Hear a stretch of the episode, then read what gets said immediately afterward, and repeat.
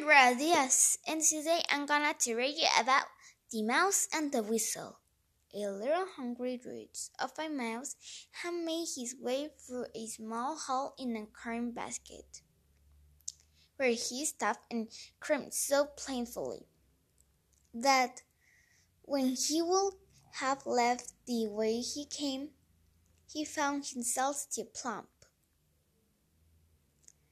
with all of the stolen food he had eaten to accomplish it. A whistle, who stood at some distance and had been laughing at the vain efforts of the little fat thing, called to him and said, "Honest friend, if you have a mind to make your escape, there's but one way for it. Contrive to grow as poor and lean as you were when you entered, and then perhaps you may get out."